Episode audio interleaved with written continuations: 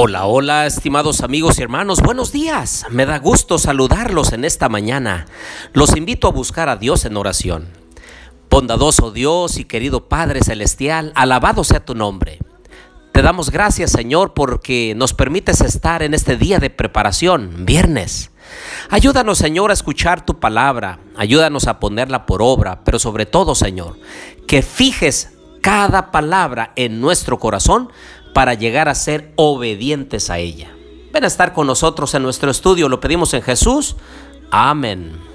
Bien, les doy la bienvenida a nuestro estudio y reflexión de Nahum capítulo 3. Les habla su amigo y hermano Marcelo Ordóñez desde el puerto de Veracruz, México. Abran por favor su Biblia en Nahum capítulo 3. Ay de ti, ciudad sanguinaria, toda llena de mentira y de pillaje, tu rapiña no tiene fin. Chasquido de látigo, estrépito de ruedas, caballos al galope, carros que saltan. Presentan estos versículos a Nínive como una ciudad cuyas víctimas están siempre presentes. Violencia y crimen son el pan de cada día. Su crueldad no tenía límites tanto que en el día de su calamidad nadie se lamenta por ella. Más bien es un alivio que sea devastada y llegue a su fin. El juicio punitivo aquí ejecutado en ella es al mismo tiempo liberación para aquellos a quienes oprimía continuamente. Ahora el versículo 3 dice cargas de caballería, resplandor de espada y resplandor de lanza, multitud de heridos, multitud de cadáveres, cadáveres sin fin. La gente tropieza con ellos. Este versículo alude a la legendaria crueldad de Asiria, y es que era costumbre de los reyes asirios eh, que se jactaran del número impresionante de cadáveres apilados a las puertas de las ciudades conquistadas. Por ejemplo, Salmanasar III se enorgullecía de erigir una pirámide de cabezas cortadas a las puertas de una ciudad enemiga.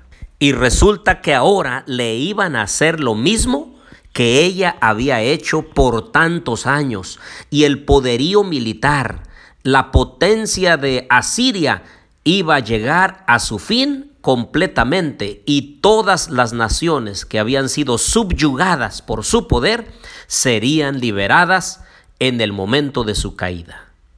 Ahora quiero compartir con ustedes las razones por las cuales Nínive estaba cayendo. En el versículo 1 dice, hay de ti ciudad sanguinaria, toda llena de mentira y de pillaje. Quiere decir que la gente por demás era siempre mentirosa, hablando falsamente a sus conciudadanos, a su prójimo, y de pillaje. El robo estaba eh, a la orden del día. El uno le quitaba las cosas al otro. Los ricos se aprovechaban de los pobres. Los pobres se quitaban entre ellos mismos. Bueno, era una total calamidad ya esa ciudad. El versículo 4 dice, y todo por culpa de las fornicaciones, de la ramera de hermosa gracia, maestra en hechizos. Así que también había fornicación, adulterio entre sus muros.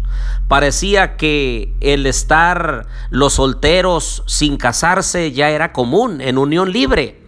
Y también era maestra en hechizos. Quiere decir que entraba en comunicación con lo oculto, con los muertos, y hacía una serie de encantamientos. Ahora el verso 6 dice, echaré sobre ti inmundicias. En realidad a estas alturas la ciudad estaba totalmente depravada. Y queridos amigos y hermanos, si somos honestos, diríamos que el aquel entonces se parece a nuestros días y a nuestras ciudades. Y es que el Señor nuestro Dios aborrece la mentira, aborrece el pillaje, el robo, aborrece la fornicación, aborrece los hechizos y los encantamientos y la inmundicia. Tanto los aborrece nuestro Dios porque no es parte de su plan para la humanidad, que en Apocalipsis capítulo 21 dice el verso 7 y 8, el vencedor heredará todas las cosas, y yo seré su Dios, y él será mi hijo. Pero vean el 8. Pero los cobardes e incrédulos, los abominables y homicidas, los fornicarios y hechiceros, los idólatras y todos los mentirosos tendrán su parte en el lago que arde con fuego y azufre, que es la muerte segunda. Por eso cayó la ciudad de Nínive y por eso han caído otras culturas antes de nosotros. Y ahora en el presente muchas ciudades, familias y personas caerán porque siguen los caminos de este mundo, caminos pecaminosos, caminos contrarios a la voluntad de Dios.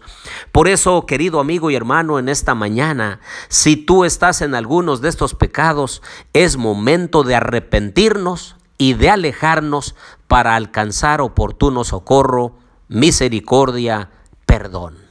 Ven conmigo, por favor, a segundo de Crónicas, capítulo 7 y versículo 12. Cuando Dios responde a la oración de dedicación del templo de Salomón. Dice, entonces apareció Jehová a Salomón de noche y le dijo, yo he oído tu oración y he elegido para mí este lugar como casa de sacrificio. Si yo cierro los cielos para que no haya lluvia, y si mando a la langosta que consuma la tierra, o si envío pestilencia a mi pueblo. Vean el 14. Si se humilla mi pueblo, sobre el cual mi nombre es invocado, y oran, y buscan mi rostro, y se convierten de sus malos caminos, entonces yo oiré desde los cielos, perdonaré sus pecados, y sanaré su tierra. Así es, queridos amigos y hermanos, ese es nuestro Dios, un Dios de amor, misericordia, bondad y perdón. La ciudad de Nínive fue destruida por su indignidad y por todos sus actos corruptos en contra de la voluntad de Dios después de haber recibido el mensaje de advertencia y perdón. Hoy nosotros también tenemos la oportunidad de regresar a Dios, dejar a un lado los pecados que estamos haciendo y volvernos al Señor de todo corazón y Él nos asegura que perdonará nuestros pecados y sanará nuestra tierra. Que en esta mañana nosotros podamos recordar que Dios nos ama y que está al pendiente de nosotros y que desea que abandonemos las cosas indignas que estamos practicando en lo público o en lo privado. Oremos. Querido Dios y bondadoso Padre, gracias Señor por las advertencias que nos enviaste a través del profeta Nahum. Ayúdanos Señor a mirar con detenimiento las cosas que le sucedieron a Nínive, esa ciudad que le diste la oportunidad de escuchar tu mensaje y que en su momento se arrepintieron, pero que después regresaron a sus antiguos caminos e hicieron peor que las cosas primeras. Ayúdanos, Señor, a arrepentirnos nosotros de algún pecado semejante a los que cometió Asiria, Nínive y podamos apartarnos de ellos, abandonarlos, dejarlos y vivir de acuerdo a tu voluntad. Ayúdanos, Señor, porque somos seres humanos, somos polvo, pero que tu Santo Espíritu dirija nuestras vidas. Lo pedimos todo en el nombre de Jesús. Amén.